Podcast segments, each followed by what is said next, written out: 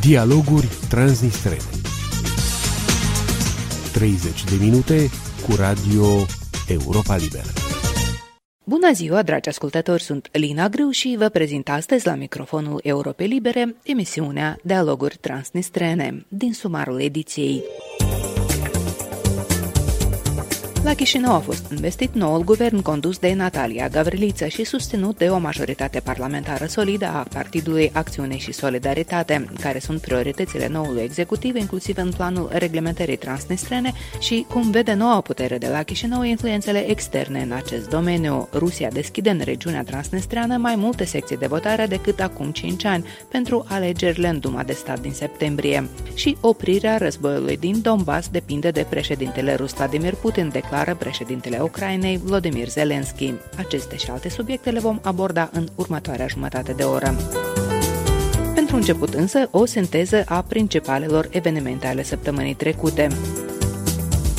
La Chișinău a fost investit vineri noul guvern condus de Natalia Gavriliță și susținut de o majoritate parlamentară solidă a Partidului Acțiune și Solidaritate. Prioritățile noului executiv sunt integrarea europeană, ridicarea nivelului de viață al oamenilor, dar și eliminarea corupției, spune Natalia Gavriliță. Acest guvern nu va fura, nu va crea legi care să permită furtul, nu va crea companii abonate la achiziții, nu va privatiza pentru feciori și fiind proprietățile statului, și nu va proteja escrocii, bandiții și monopolurile care jecmenesc oamenii acestei țări. Detalii în program. Începând cu 1 septembrie, ambasadorul Uniunii Europene la Chișinău, Peter Mihalco, va activa în calitate de șef al delegației Uniunii Europene în Azerbaijan, a anunțat în altul reprezentant pentru politică externă al Uniunii Europene, Joseph Borrell. Peter Mihalco își încheie mandatul, iar în locul său a fost numit Yanis Mazeikis, în prezent subsecretar de stat, director politic la Ministerul de Externe al Letoniei, iar în trecut reprezentant permanent al țării sale la Națiunile Unite la New York. Mazeikis își va prelua oficial postul de la Chișinău pe 1 septembrie septembrie. Într-un mesaj pe Twitter, acesta a scris că va face tot ce este posibil pentru a dezvolta relația dintre Uniunea Europeană și Republica Moldova în timpul mandatului său. Suedia și Marea Britanie oferă granturi de 40.000 de dolari organizațiilor de susținere a afacerilor de pe ambele maluri ale Nistrului. Potrivit unui comunicat de presă al PNUD Moldova, programul de granturi va susține financiar cel puțin 5 proiecte ale unor consorții de organizații de sprijin a afacerilor de pe ambele maluri ale Nistrului. Concursul acordă o atenție sporită consolidării asociațiilor de afaceri ale femeilor din regiunea transnistreană, inclusiv a femeilor cu dezabilități. Alte 131 de cazuri noi de infectare cu COVID-19 au fost confirmate sâmbătă în Republica Moldova. Din numărul total de cazuri, patru sunt de import, câte unul din Bulgaria, Franța, Turcia și Italia. Cele mai multe cazuri noi, mai mult de jumătate, provin din regiunea transnistreană și de la Cahul. În stânga Nistrului, media de îmbolnăvire a fost săptămâna trecută de aproximativ 45 de cazuri noi pe zi. Sunt Lina Grâu și vă prezint principalele știri la Radio Europa Liberă. Delegația Statelor Unite ale Americii s-a clasat pe primul loc în clasamentul final de medalii la Jocurile Olimpice de la Tokyo, urmată de China, Japonia, Marea Britanie și Rusia, ai cărei sportivi au concurat sub drapelul Comitetului Olimpic. Delegația Statelor Unite a încheiat în total cu 113 medalii. Moldova a obținut o medalie de bronz la canotaj ce aparține lui Sergei Tarnovski. Un tribunal din Belarus a interzis un portal popular sportiv și l-a etichetat ca fiind extremist, pe fundalul unor represiuni crescând asupra mass media și a societății civile. Ministerul de Externe de la Minsk a declarat pe 6 august că portalul tribuna.com și toate canalele sale de socializare au fost interzise, citez, deoarece administratorii săi au postat materiale care solicită activități extremiste. Creatorul site-ului tribuna.com, Dmitro Navoșa, este un susținător vocal al mișcării de protest pro-democrație. Regimul autoritar al lui Lukashenko și-a întețit acțiunile de represiune împotriva activiștilor mass media și societății civile în ultimele săptămâni, în ajunul aniversării de un an de la controversatele alegeri prezidențiale din 9 august 2020 și al căror rezultat a provocat proteste fără precedent la care au participat sute de mii de oameni. Mii de turiști și locuitori ai capitalei Greciei au fost evacuați și un nor gros de fum și cenușă a acoperit cerul de deasupra Atenei ca urmare a marelor incendii de pădure din ultimele zile. Grecia și Turcia se confruntă cu incendii devastatoare de aproape două săptămâni ca urmare a temperaturilor extrem de înalte fără precedent în ultimii 30 de ani. Experții au legat aceste evoluții meteorologice de schimbările climatice. Potrivit AFP, într-un proiect de raport al ONU, regiunea mediteraneană este considerată drept punct fierbinte pentru schimbările climatice, avertizând că valurile de căldură, secete și incendiile vor deveni mai mari în viitor, supraalimentate de creșterea temperaturilor. Aceasta a fost sinteza principalelor evenimente ale săptămânii trecute, mai multe în actualitate găsiți pe pagina noastră de internet. Aici Radio Europa Liberă. Administrația de la Tiraspol a anunțat că în regiunea transnistreană vor fi deschise 27 de secții de votare pentru alegerile în Duma de Stat a Federației Ruse din 19 septembrie. Niciun alt stat nu a deschis vreodată secții de votare în regiunea separatistă a Republicii Moldova. Astfel, Rusia va avea în stânga Nistrului cu 5 secții mai multe decât la alegerile precedente din 2016. Asta chiar și în condițiile în care Comisia Electorală de la Tiraspol a anunțat recent că baza de votanți a scăzut oficial cu peste 7300 de persoane doar în ultimii un an și jumătate. Presa de la Tiraspol scrie că cetățenii ruși din Transnistria constituie cel mai activ electorat rus din afara granițelor Federației Ruse. La alegerile precedente, acolo au votat 57.000 de persoane. Asta în timp ce la recentele alegeri pentru Parlamentul de la Chișinău au votat puțin sub 29.000 de locuitori ai regiunii transnistrene, la secțiile de votare care au fost deschise pentru ei pe malul drept al Nistrului. La Chișinău nu există încă o reacție oficială în legătură cu intenția Rusiei de a deschide secții de votare în regiunea separatistă. La alegerile precedente pentru Duma de Stat, Ministerul de Externe de la Chișinău a sugerat autorităților ruse să se abțină de la deschiderea în regiunea transnistreană a secțiilor de votare. Autoritățile moldovene au făcut mereu asemenea declarații în preajma alegerilor ruse, însă Federația Rusă le-a neglijat de fiecare dată. În 2018, Rusia a anunțat că are în regiunea transnistreană 220.000 de cetățeni. Corespondenții noștri la Tiraspol și Bender au ieșit pe străzile orașelor și au întrebat trecătorii dacă vor merge să voteze la secțiile deschise pentru alegerile parlamentare din Rusia. Не пошел бы. Да как бы все и так предрешено, нет смысла что-то менять. Там не дают возможность выбора людям, и как бы не важно, что будет. Все и так решено. Потому что я являюсь еще и гражданином Российской Федерации, имею гражданство. Может быть и пойду, не знаю, посмотрим. Скорее всего пойду, потому что имею гражданство России, почему бы и нет, гражданский долг. У меня нет российского гражданства, нет. Я бы не пошла. Они все нам дают. Пенсию я получаю хорошую их, и все. Даже за это. Не знаю, затрудняюсь. В смысле, мы России, в принципе, даром не надо, поэтому наши голоса нужны только перед выборами. Vocea ale locuitorilor de la Tiraspol și Bender.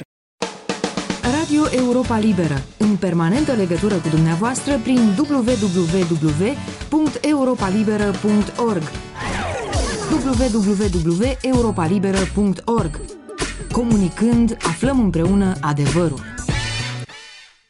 La Chișinău a fost investit vineri noul guvern condus de Natalia Gavriliță și susținut de o majoritate parlamentară solidă a Partidului Acțiune și Solidaritate. Prioritățile noului executiv sunt integrarea europeană, ridicarea nivelului de viață al oamenilor, dar și eliminarea corupției, spune Natalia Gavriliță. Diana Reileanu cu detalii.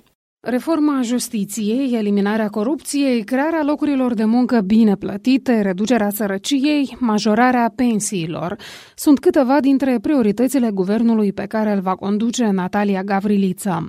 Prezentând deputaților programul intitulat Moldova vremurilor bune, șefa executivului a promis că noul guvern va fi diferit de cele care s-au perindat în fruntea țării de-a lungul anilor. Acest guvern nu va fura, nu va crea legi care să permită furtul, nu va crea companii abonate la achiziții, nu va privatiza pentru feciori și fiind proprietățile statului și nu va proteja escrocii, bandiții și monopolurile care jecmenesc oamenii acestei țări. Mai mult, vom curăți instituțiile statului de oameni corupți. Vom face tot posibilul ca justiția să se curețe de grupurile de interese care vând decizii și protejează hoții.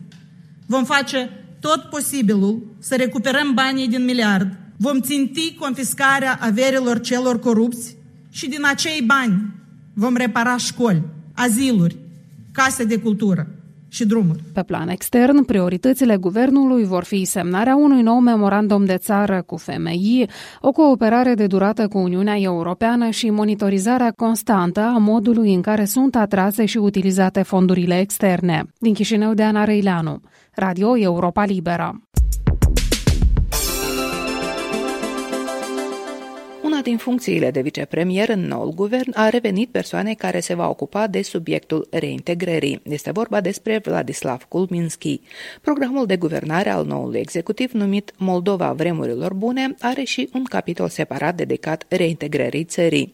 Subiectul transnistrian figurează însă și în alte capitole. În particular, este trecut primul pe lista provocărilor care țin de riscurile de securitate și independență energetică. Citez. Tergiversarea soluționării conflictului transnistrian produce efecte asupra securității țării pe multiple planuri, militar, economic, politic, ecologic, umanitar. Dependența asimetrică a țării de furnizorii externi de resurse energetice reprezintă o altă sursă de riscuri în adresa stabilității aprovizionării și predictibilității prețurilor. Deși sunt pe rol câteva proiecte de interacționare cu sistemul energetic european, acestea avansează prea lent, se spune în programul guvernului Gavriliță. Problema transnistriană Europeană este amintită și atunci când vine vorba despre relațiile cu Ucraina și Rusia. Citez din nou din program. Guvernul își va intensifica activitatea în vederea promovării parteneriatului strategic cu Ucraina în domeniul integrării europene, a realizării unor proiecte comune de interacționare energetică și de transport, reglementarea pașnică a conflictului transnistrian,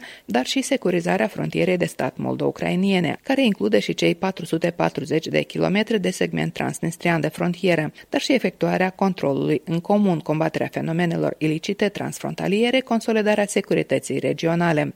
În ceea ce privește Rusia, guvernul Gavriliță își propune să intensifice interacțiunea atât în plan bilateral cât și în cadrul mecanismelor concrete de negocieri în vederea identificării unei soluții cuprinzătoare și durabile a conflictului transnistrian cu respectarea suveranității și integrității teritoriale a Republicii Moldova, precum și retragerii complete și necondiționate a trupelor și munițiilor ruse de pe teritoriul Republicii Moldova în conformitate cu angajamentele internaționale ale Rusiei.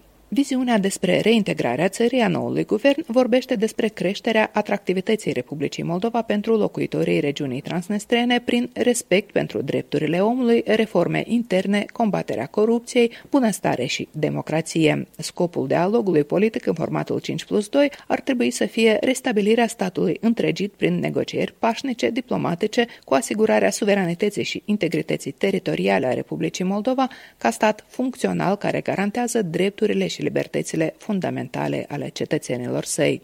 Programul noului guvern pune un accent deosebit pe dimensiunea umană și relația cu cetățenii din stânga Nistrului, vorbind despre acordarea asistenței în combaterea pandemiei de COVID-19, inclusiv prin programe de vaccinare, acordarea serviciilor publice oamenilor de acolo, dar și lupta cu contrabanda și corupția, care ar trebui să devină un deziderat în reglementarea pașnică politico-diplomatică a conflictului transnistrean.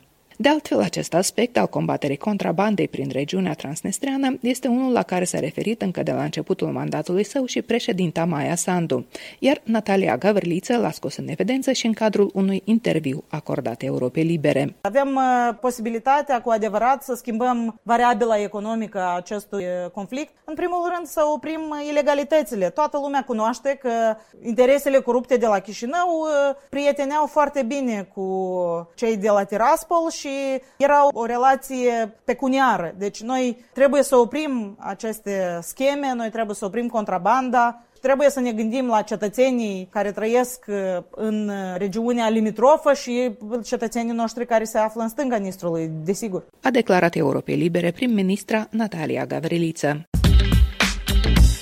Am discutat despre aceste și alte nuanțe ale programului noului guvern cu analistul politic de la Chișinău, Ion Tăbârță.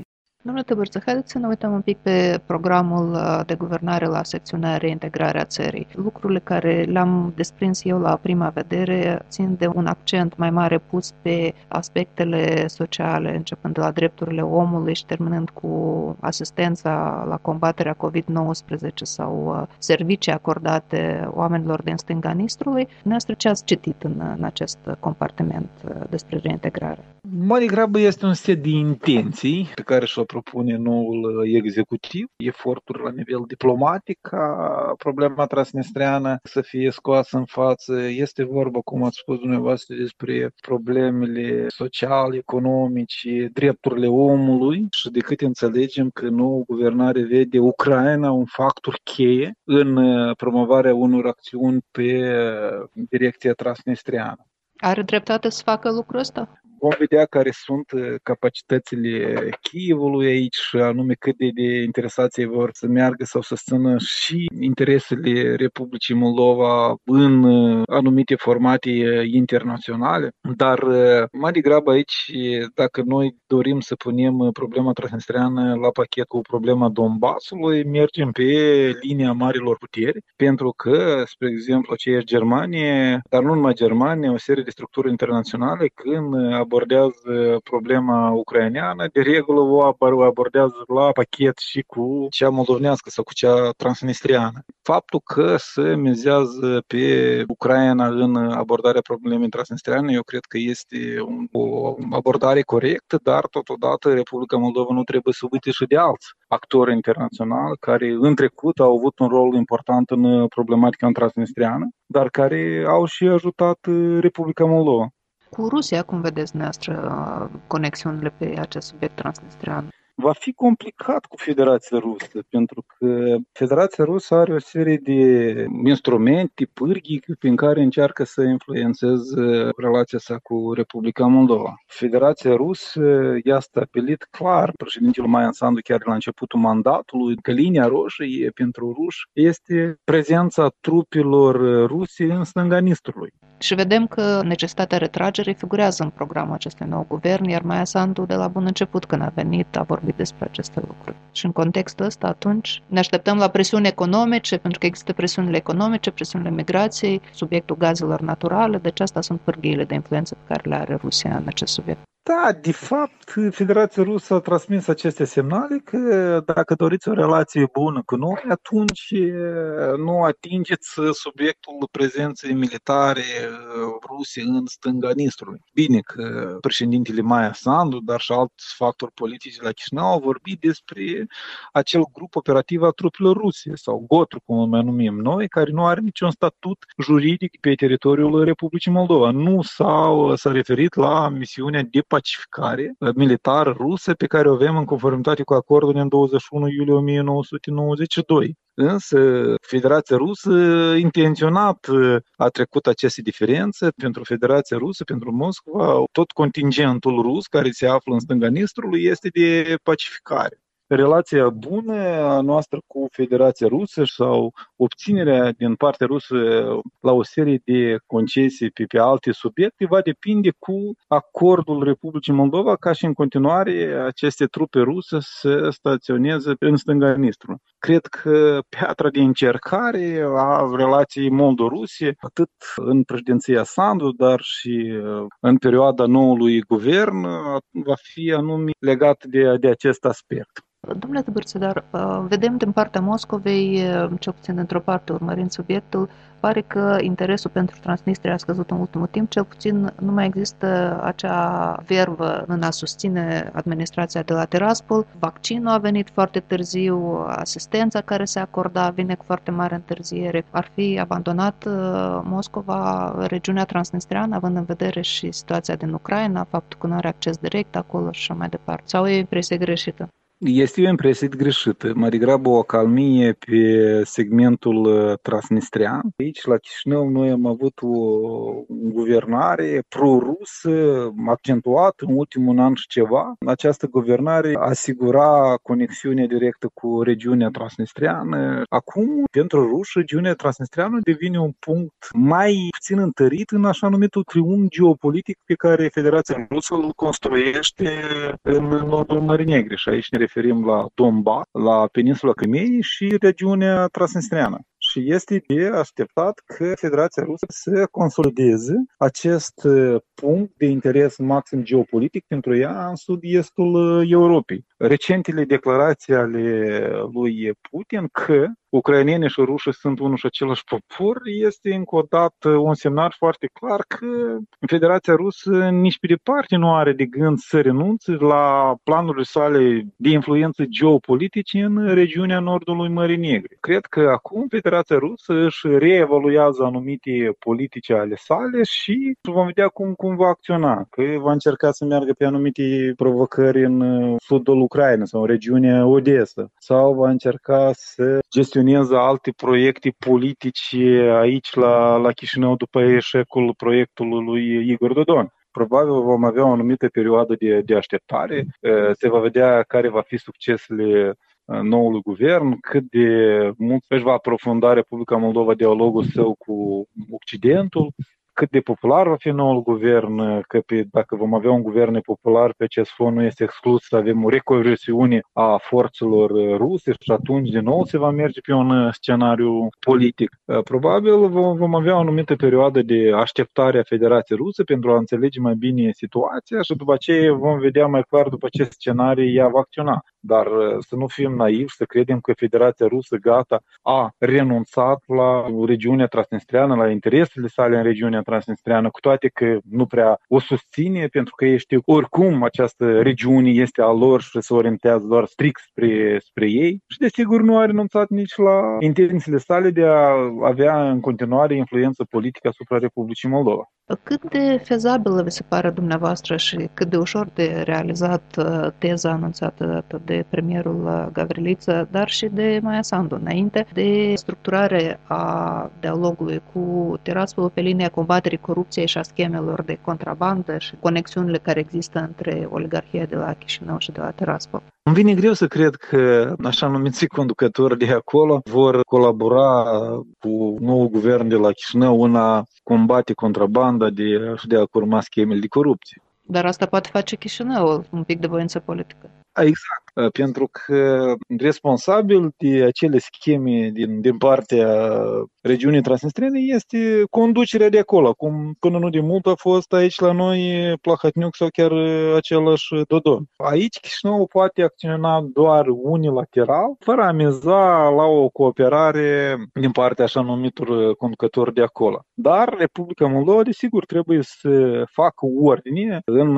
a curma acele scheme de acolo, mai degrabă poate să încerce să obțină ajutorul părții ucrainene și aici poate relația bună a lui Maia Sandu cu Zelenski ar putea cumva să contribuie, cu toate că elita regională din Odessa nu are niciun interes că aceste scheme să fie curmate, să fie stopate și din, din potrivă va încerca să nu se subordoneze Kievul sau să dea ascultare Kievul și va merge în continuare împreună cu cei de la Tiraspol pentru a continua aceste scheme. Republica Moldova poate stopa doar aceste scheme din partea unor funcționari, unor instituții de aici. Dar acest lucru nu înseamnă că Republica Moldova va avea capacitatea să curmeze anumite scheme de corupție care există pe filiera Tiraspol Odes. Dar, sigur, noi dacă dorim cumva să ne schimbăm la față de ceea ce avem în regiunea transnistreană, trebuie să începem aici schimbări la noi. Noi trebuie să folosim pârghiile economice, inclusiv cele pe care le are regiunea transnistreană prin intermediul DCFTA-urilor și totodată trebuie să încercăm să creștem nivelul de trai aici, în dreapta Nistru, pentru a deveni atractiv pentru cetățenii de acolo. Dacă noi vom avea aici un nivel de trai mai înalt, vom avea condiții de viață mai bune, atunci și populația de acolo se va orienta mai mult spre Chișinău, pentru că legătura interumană între ambele maluri ale râului Nistru există.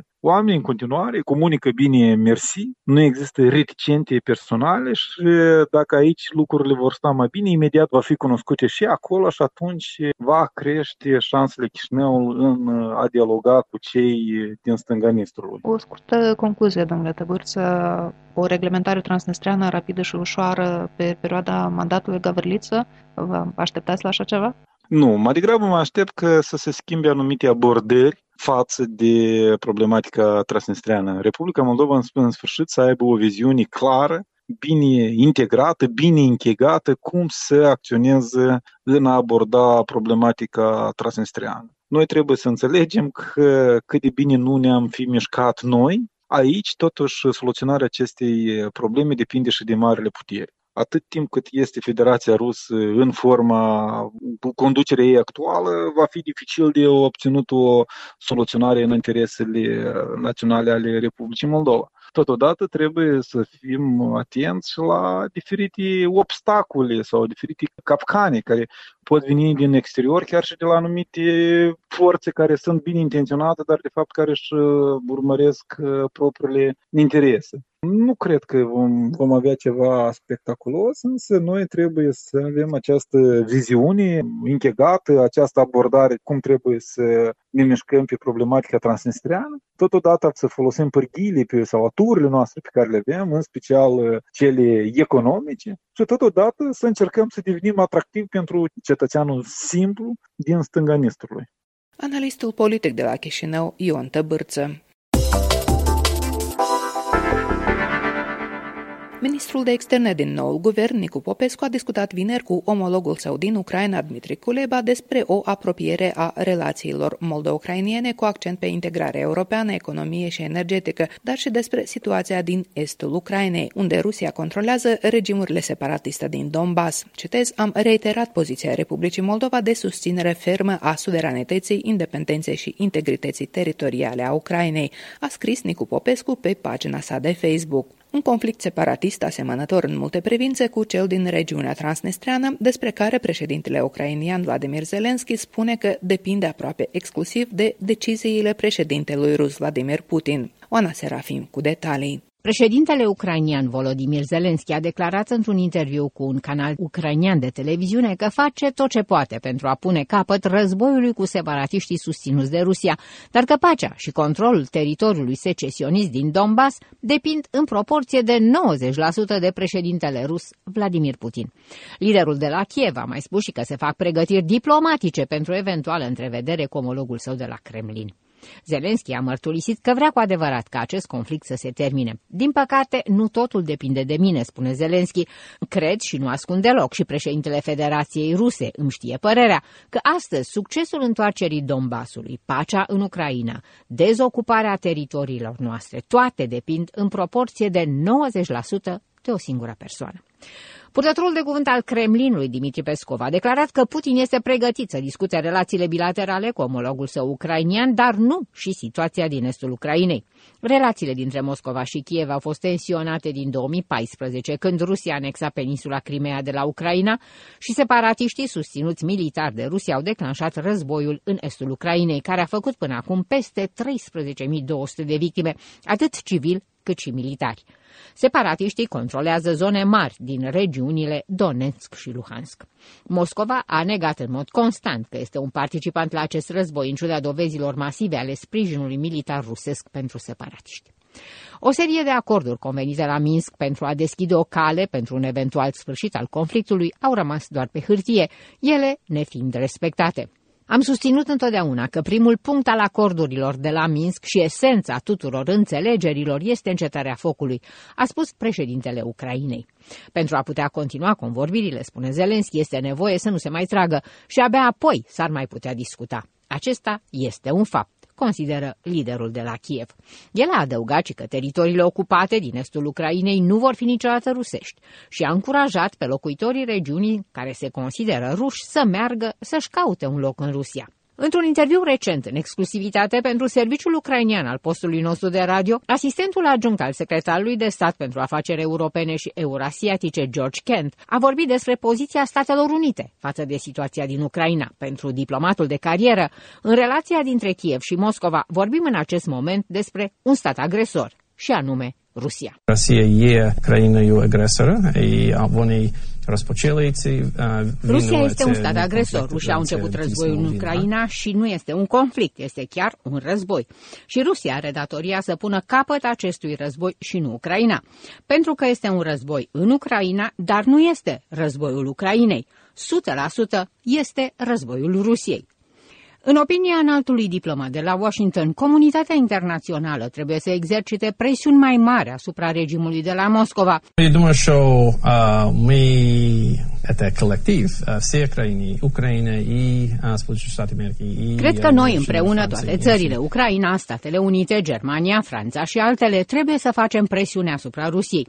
Și trebuie să facem tot ce ne stă în putință pentru ca Ucraina să fie o țară de succes, astfel încât cetățenii ucrainieni care trăiesc încă în teritorii ocupate temporar din Donbass și Crimea să știe că, într-adevăr, guvernul Ucrainei crede că ei sunt, într-adevăr, cetățeni ai Ucrainei. Spunea recent într-un interviu cu serviciul ucrainian al postului nostru de radio, asistentul adjunct al secretarului de stat american, George Kent.